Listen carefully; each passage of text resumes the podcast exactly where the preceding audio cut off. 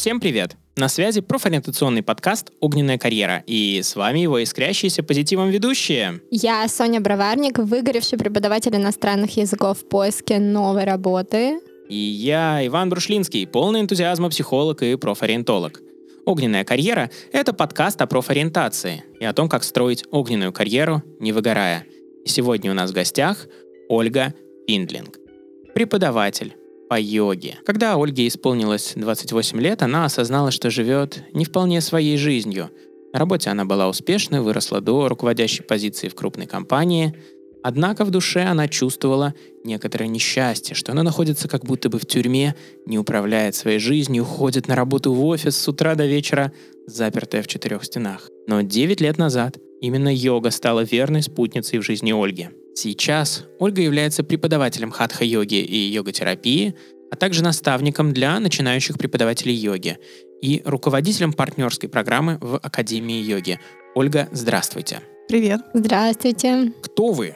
Чем вы занимаетесь? Что такое преподавать йогу? Чем заняты ваши будни сейчас? Как-то вы так спрашиваете прямолинейно, так директивно, Иван. Кто вы? Прям как на допросе. Может быть, я сегодня буду немножко следователем? Да, будни преподавателя, как они выглядят. С утра я встаю в 5-6 утра. И есть утренние классы, есть вечерние, есть дневные, есть индивидуальные занятия. Вот, и мой день распределяется между групповыми занятиями и индивидуальными. Вот, можно заниматься и в студии, и онлайн. Вот что я и делаю. Угу. Класс, класс. А вот насколько это вообще доступная профессия с точки зрения среднестатистического человека? Каждый ли может стать тренером по йоге, преподавателем йоги? Я думаю, каждый точно может пойти в йогу. Она доступна для каждого ученика, который хочет заниматься. Насчет преподавания, не знаю, здесь скорее нужна такая очень сильная любовь к людям, желание помочь им, поддерживать их тело, да, поскольку пока есть тело, всегда нужно им заниматься. Вот, поэтому эта профессия никогда не умрет, я считаю. И не зря она одна из самых древних. Преподавателем йоги, если есть желание помогать людям, может стать любой. Когда я сама мечтала стать преподавателем йоги, это случилось довольно давно, в 2014 году, когда я пришла первый раз на класс йоги. Mm-hmm. Это было в фитнес-центре, который рядом открылся. И сразу, придя на первый же класс, я поняла, что я очень хочу стать преподавателем йоги. Я увидела эту девушку красивую, которая выполняет красивые формы, пластичную, одновременно сильную, расслабленную, и подумала, что я точно хочу такой тоже стать. И стала мечтать. Ага, а чем отличается профессия преподавателя йоги от, например, учителя физкультуры или фитнес-тренера? В йоге есть определенная философия, которой нет в ни одном другом направлении таких практик, да, оздоровительных для тела. Вот, и я считаю, она очень поддерживает тем самым людей, которые приходят к ней заниматься. Вот именно часть философии. Потому что помимо занятий с телом, в йоге есть и определенные принципы моральные, этические, ямы и не ямы, так называемые, по отношению к себе и по отношению к другим. Вот, поэтому она меняет жизнь. То есть йога помогает очень сильно проработать свою вот личностно, как-то себя проработать, да? Да, однозначно. Причем я уверена, убеждена и вижу это на учениках, что каждый приходит в йогу со своим запросом и может получить помощь в этом. Будь то с телом, физическое изменение, да, какое-то. Для кого-то живот важно, чтобы красивый был, а кто-то приходит за ментальным здоровьем. И в одном и другом случае найдет человек решение своего вопроса. Кажется, что у нас первая такая профессия, в которой есть вообще своя философия. По сути, ее можно найти в любой профессии, но, кажется, вот в йоге она прям кристаллизованная. А есть какие-то ключевые, не знаю, тезисы философии йоги?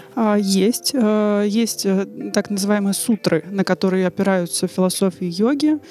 Были написаны они мудрецом, философом Патанджали. 2000 лет до нашей эры, если не ошибаюсь, были вот его найденные конспекты, которые, как считается, сейчас он для себя писал, вот как мы заметки пишем, так и он, на санскрите. И уже они дошли до наших дней благодаря его ученикам и последователям, и мы стали расшифровывать, что же он имел в виду. Вот из этой как раз трактатов, сутры они, да, называются, начали развивать философию йоги и вообще понимание, что такое асаны. зачем они нужны. Асаны — это позы. Да. Вау. То есть, как бы мы не просто встаем там, да, позой собаки мордой вверх, мордой вниз, там, да, или еще какую-то, занимаем такую специальную позу. За каждой из этих телесных позиций стоит какая-то, не знаю, какая-то философия, какая-то идея. Да, так и есть. То есть каждая асана несет определенный смысл, и здесь уже, поскольку мы до конца не знаем, что хотел Патанджали донести до нас, не можем расшифровать дословно язык, да, и что он имел в виду своими конспектами, образовалось много направлений. Вот почему так по-разному относятся к йоге. Есть западное направление, которое йогу воспринимает как физическую культуру именно, да, как гимнастику полезную для тела. Она действительно эту функцию выполняет. Но помимо этого есть и вот эта часть философии, есть направление кундалини-йоги, например, где асаны рассматриваются с точки зрения движения энергии по телу. Это совсем другая йога. Вот. И здесь, конечно, тот, кто хочет идти в глубину, он вот находит тоже для себя варианты. А у вас хатха-йога? Я преподаю хатха-йогу классическую. Да. Кундалини, хатха. Сколько всего видов-то, как... чем они отличаются? Да, их я не знаю точно, их много достаточно, не сосчитать, но чем они отличаются? У каждого направления есть свой главный лидер, кто пришел, да, когда-то и сказал, вот я считаю, что Патанджали, по сути, имел вот это в виду, да, вот так он видел йогу, вот так я ее понимаю, и вот это направление задал как лейтмотивом, да, ученикам, и у него образовались, в свою очередь, последователи. Это же очень похоже на религию, нет? Да-да-да, вот я тоже хотела уточнить. Один из самых частых, да, таких мифов, да, что йога — это религия, и поэтому ее до сих пор боятся, и в России в том числе, особенно в регионах, вот мы такую историю замечаем. Но йога, в отличие от религии, она ничего не требует от практикующего, не просит соблюдать законы и не говорит, что будет человек наказан, если вдруг не будет соблюдать. Вот, поэтому я бы назвала это именно философией. То есть если человек ценности разделяет несущие, которые в йоге презентуются, то может здесь комфортно себя чувствовать. Ольга, я вот слышала, что говорят о йоге, что это 8-ступенчатая система развития человека. Что это означает? Да, как раз вот из древних трактатов мы узнали о том, что йогой вообще-то не просто так ей нужно заниматься, то есть это не сразу. То есть сначала нужно начать как раз с принципов моральных, этических по отношению к себе и к окружающим. Как раз принципы «ям» и «неям». И вот есть 8 ступеней того, как дойти. Йога — это не последняя ступень, есть медитации дальше, то есть такой более высокий уровень. Вот, и говорится, что если человек эти ступени пройдет, да, то есть проживет действительно искренне, осознанно, но сейчас скажу, почему это в нашей жизни практически невозможно сделать, вот, то он выйдет в такую вечную нирвану, самадхи состояние, вечное слияние с божественным, да, вот, и, конечно, мы, кто йогой занимается, все очень хотим достичь этого состояния и стараемся. А вот получилось? Не знаю пока таких людей. Окей, так а почему так сложно соответствовать этим принципам в реальной жизни? Да, сейчас просто цивилизация устроена так, что сложно соответствовать этим принципам. Например, есть закон, который говорит сатья, он называется, то есть не лгать. Но имеется в виду не только, как мы понимаем, другому человеку, а и самому себе в мыслях, даже по отношению к себе. Но мы очень сильно подвержены информации, в том, что нас окружают, там родители что-то вкладывают, и докопаться до истины сложно. Ну вот в психологии как раз-то есть, например, и там представление о конгруентности. Оно, мне кажется, очень похоже, когда, да, вот мы на всех уровнях должны как-то соответствовать, в общем, самому себе. Правда ли это так невозможно? Или просто это нирвана такая недостижимая и какая-то такая мифическая? Хороший вопрос. Я абсолютно согласна с тем, что психология помогает, и здесь усиливают йогу. Вот именно поэтому я в том числе пошла на обучение психологии для себя и для того, чтобы понимать больше учеников. Вот здесь взаимно дополняющие дисциплины. Там-то мы и познакомились, да, на курсах психодемии, основы вообще психологии. Да-да-да. Мне вот еще очень интересно, насколько преподаватели по йоге трансформируются с точки зрения профессиональной деформации в своей работе. Я считаю, что есть некая деформация профессиональная. Например, пройдя обучения по йога-терапии я стала наблюдать и очень беспокоиться о том, как вижу там, кривые спины, например. То есть меня действительно я начала видеть, как они неправильно изогнуты, и ну, желание, конечно, такое, предложить что-то человеку. Да, чтобы мы сразу помочь. Все поправили спины, чтобы мне как-то в метро прям ровнее. Какая-то бабушка, которая очень интересовалась йогой, прям вот сделала замечание. Mm-hmm. Ты же йога-терапевт? Может быть. Может быть, что-то еще, кроме спин. Тебе приходится, например, все время вообще-то физическими нагрузками заниматься дополнительными. Это далеко не в каждой профессии такое есть. Это ближе к спорту уже. Да, поэтому есть выгорание профессиональное. Когда я сама пришла в преподавание, до этого я уже занималась с 2014 года, 6 лет сама личная практика была. Я пришла в преподавание, и что я думала вообще? Что я приду, я буду совмещать, значит, я люблю заниматься, а здесь я и занимаюсь, и веду, и деньги зарабатываю. Вообще идеальное сочетание. На самом деле все не так, вот, потому что вести — это не заниматься самой. Демонстрация, как правило, на одну из частей тела идет, голос, все время напряжение в асанах из-за того, что приходится и стоять в них, и давать комментарии ученикам. И это противоположно хорошей личной практике. И вот так я 2 года только преподавала, поняла, что я не выдерживаю ни морально, то есть мне садится голос, мне очень тяжело, физически тело болит постоянно, оно просто не проходит. И при этом я личную практику совершенно перестала заниматься, и она стала у меня потихонечку откатываться. Так все хуже и хуже стало получаться. Вот, и я снова вернулась в личную практику, разделила на 50 на 50. Там 50% сама занимаюсь и преподаю. 50%. И вот это, я считаю, хороший вариант для преподавателя, чтобы не выгорать. Очень-очень интересно. А еще да, меня интересует такой вопрос. В каком возрасте лучше всего прийти в йогу? То есть нужно ли для этого быть зрелым человеком? Или вообще неважно возраст? Потому что нас слушает разная аудитория. И вот это очень интересно. Я считаю, неважно. Приходят дети 3 года, 4 года группа есть, и приходят в возрасте мужчины и женщины, там, 55+, 60+, и каждый находит для себя те формы, тот темп, те асаны, которые им подходят, и те цели, да, которые они могут достигать для себя лично. Кто-то больше по части философии, ментального, эмоционального самочувствия, кто-то по части физической культуры. Для профессии я видела, что на курсы приходят учиться на преподавателя подростки с разрешения родителей, но не выдерживают.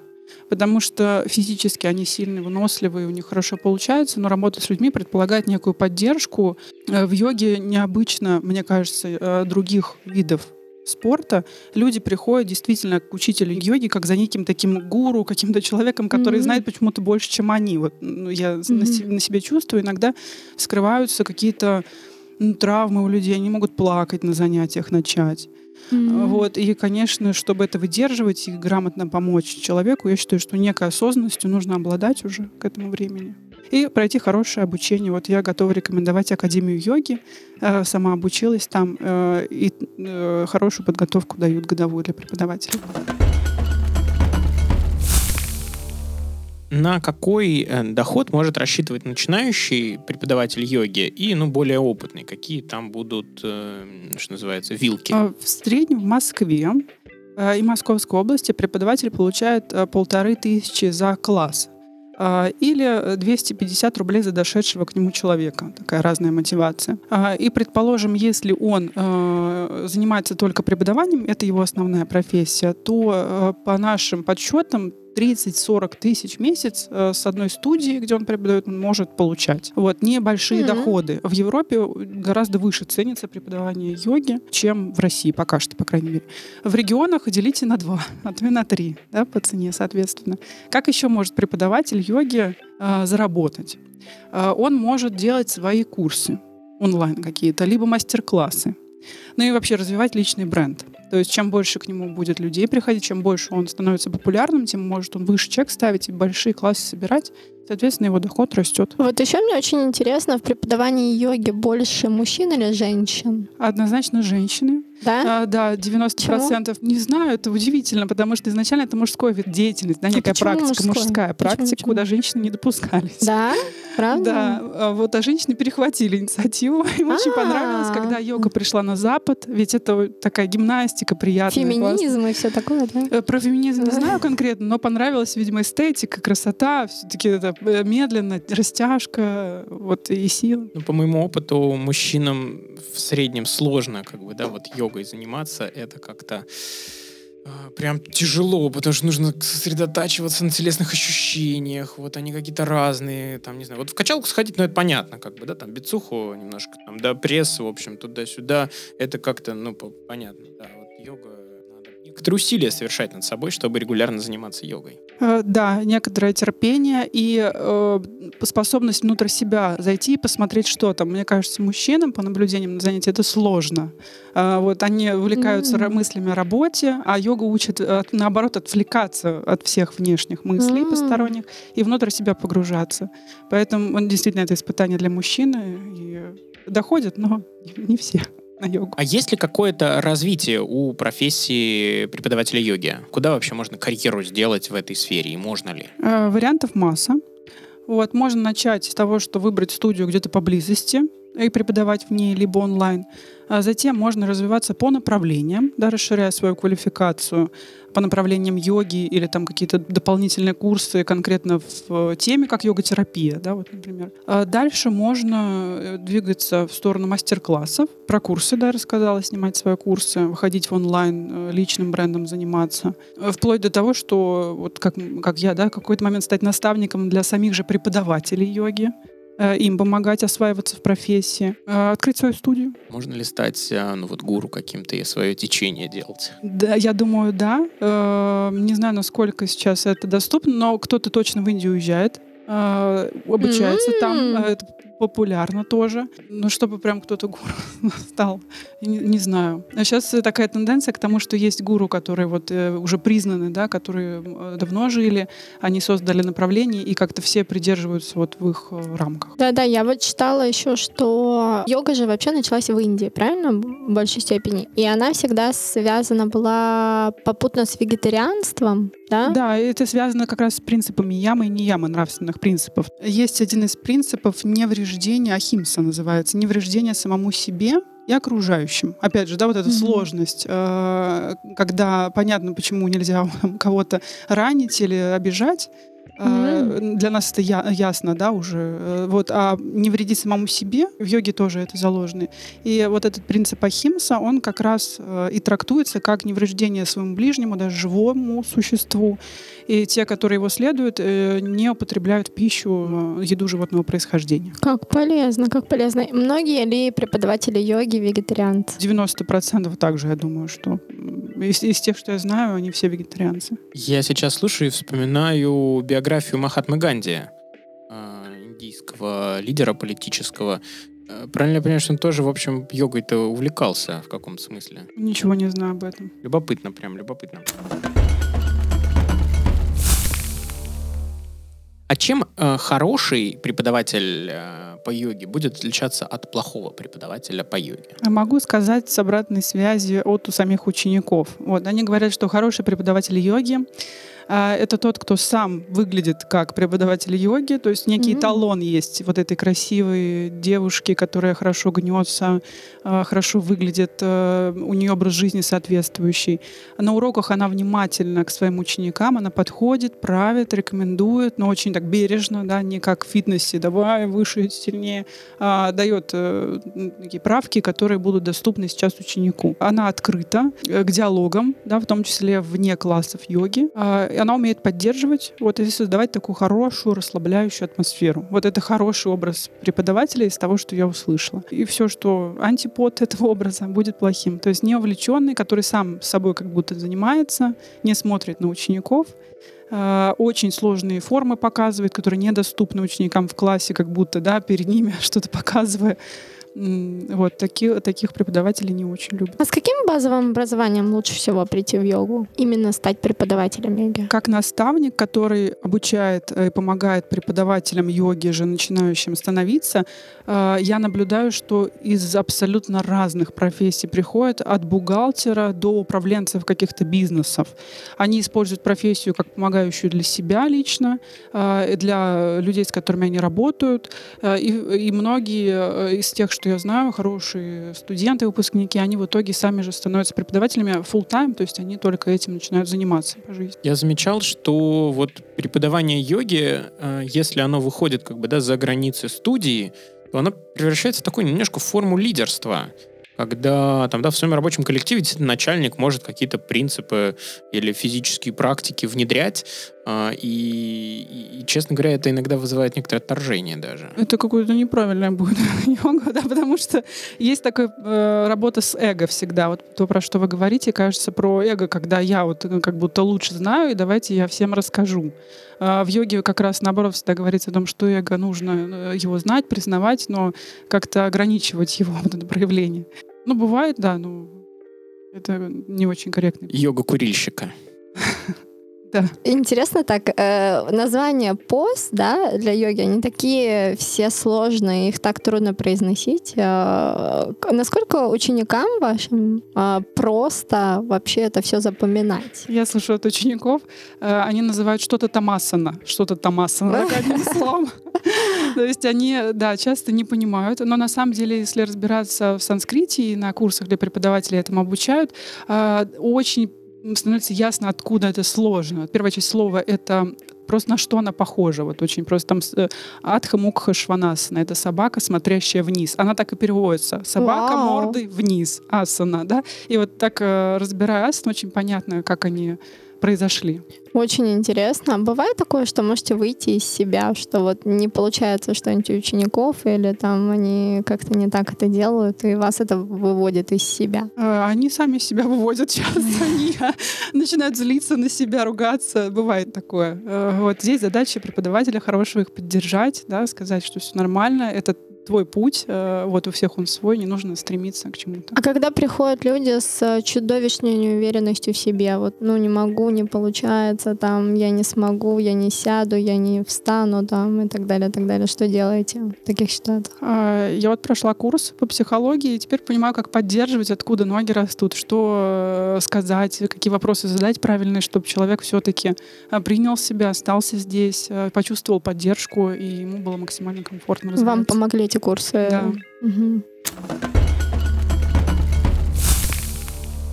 Часто ли из профессии люди уходят? Ну, не на другие профессии. Из йоги у меня не было примеров, кто ушел. Наоборот, все только входят.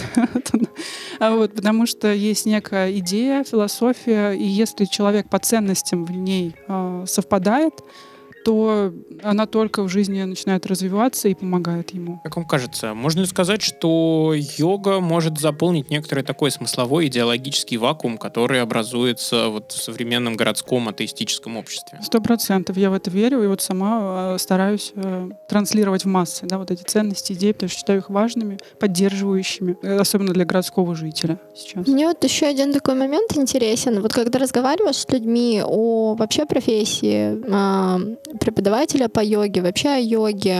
Люди часто говорят о том, что ой, да это какое-то вот что-то такое немножко в секту уходящее и так далее. Что вы можете сказать людям, которые так думают? Есть такой миф, да, из-за незнания, я считаю. Просто люди, то, что им непонятно, вот, они так вот решают, да, что вот, пусть это будет вот похоже что-то на секту. Это не так, вот. И есть много видов йоги, где люди, группа преподавателей занимаются только физической активностью, не говоря даже о принципах внутри.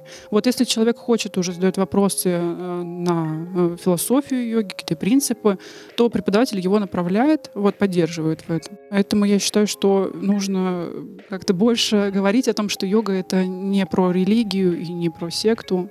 Это доступное занятие для тела, которое полезно. Как вы думаете, существуют вообще на 100% проработанные люди с точки зрения психологии? Я таких не встречала. А ты? Я тоже нет. Мне просто интересно, помогает ли йога проработать психику и все, что с этим связано? Да, на группах много ходят психологов. Вот, они себя поддерживают и часто рекомендуют йогу именно для поддержания, особенно людям с депрессией. Вот мой психолог так и сам об этом говорит, да, что часто сейчас депрессия набирает обороты, и йога в этом помогает. Любая активная физическая будет в пользу человеку. А с какими запросами стоит прийти в йогу вообще в целом? Просто вот именно не как преподавателю, вообще вот в йогу. Психологическими? Да, психологически. Ну, вот депрессивное состояние, с того, что я точно знаю. Тревожность? Да, тревожность. Здесь, может быть, ты больше, чем я даже знаешь, с чем можно на йогу прийти. Холодок по коже бежит от таких рекомендаций, вот, потому что философия и телесные практики — это не то же самое, что и ответ на психологические запросы. Да? Там они могут быть где-то поддерживающими, но точно не может быть универсальным ответом. Как-то даже... Мне встречались люди, которые из-за, скажем так, увлеченностью таким способом, да, нахождения ответа на вопросы, да, в йоге, в философии, в телесной практике, потом закрывали просто глаза на свои реальные психологические проблемы, которые выливались в их жизни, да, там, и в жизни их близких людей. Немножко жутковато. Да, поддерживаю. Я думаю, что в каждой профессии есть какие-то недобросовестные люди, которые вот найдут таких вот, людей, которые ищут сильно поддержки, не знают куда, и их почему-то вот, в связи с какими-то своими целями начинают неправильным путем вести, как и в любой другой, я думаю, профессии. Вот и здесь йога абсолютно поддерживающую и направление, которое может в синергии очень хорошо помочь с терапией, с той же, да, психологической. Поэтому согласна. Но, например, тоже направление кундалини-йоги изначально было для наркоманов и зависимых создано на Западе и очень сильно поддерживало, действительно вытаскивало, да, вместе с терапией. И распространялось уже по миру. Сейчас это не только для наркозависимых, для всех доступно. Но вот как пример, да, что направление вот специально было заданное под эту тему, но действительно помогло и по всему миру получило популярность. Вау, как интересно. Очень интересно. А скажите, пожалуйста, вот в детстве вы думали о том, чтобы стать тренером по йоге? Были какие-то мысли? Вообще всегда ли тянуло в йогу? Потому что вот у нас был выпуск с кинологом, и кинолог говорил, что она всегда интересовалась животными. А вот как у вас это было? Да, начала очень давно интересоваться, не помню этот момент. Йога меня давно манила. Мне казалось, что эти люди, они знают чего-то больше, чем обычные люди. Волшебники. Да, что-то они такие классно, хорошо выглядят, прям такие улыбающиеся, молодые. И всегда хотелось понять, что они такого знают. Поэтому, да, тянула. И в детстве хотели стать... В детстве я не знала, я думаю, что как-то не видела в окружении. Вот. Но с какого-то школьного возраста уже начинала интересоваться. А был какой-то в школе опыт профориентации? Я не помню такого. Окей, это часто так бывает. Хорошо. Мне кажется, еще мы подзабыли немножко про верхнюю планку дохода указать. Какие вы самые такие, не знаю, успешные кейсы профессиональных достижений, выраженные в материальном и денежном плане встречали в этой профессии? Приходят несколько образов. Есть практикующие преподаватели, которые открывают свои студии и делают из них сеть студий по всей России. Вот, конечно, с каждой студии чистая прибыль в среднем 150 тысяч, 200. Вот, и открыв там 10-20 студий, это уже хороший доход можно иметь в месяц. Вот, либо открывают свои курсы, которые становятся очень популярными для учеников, либо для преподавателей. И здесь тоже уже за несколько миллионов идут доходы, да, речь о таких доходах. И огненный блиц. Постичь дзен в йоге возможно или нет? Однозначно да. Йога — это про высокий доход или удовольствие? И то, и то. И то, и то? Почему? Потому что можно и удовольствие получать, и деньги хорошо зарабатывать. Не хочу убирать.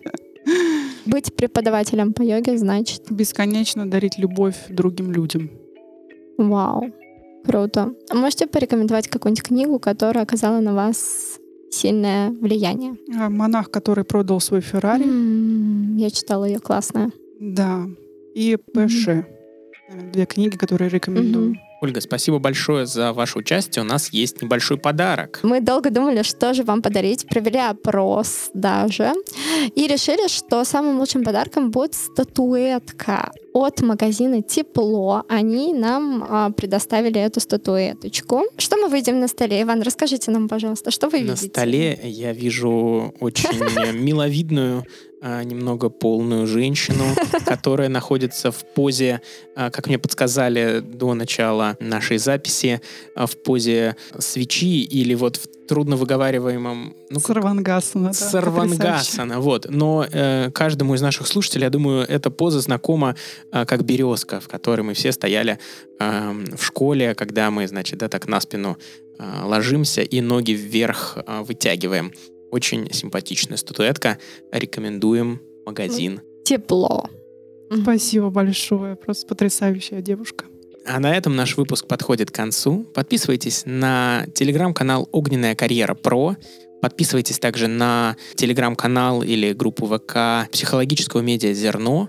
И будьте с нами на связи, делитесь своей обратной связью в комментариях, пишите, о каких еще профессиях вы бы хотели, чтобы мы вам рассказали. И до новых встреч. Пока-пока.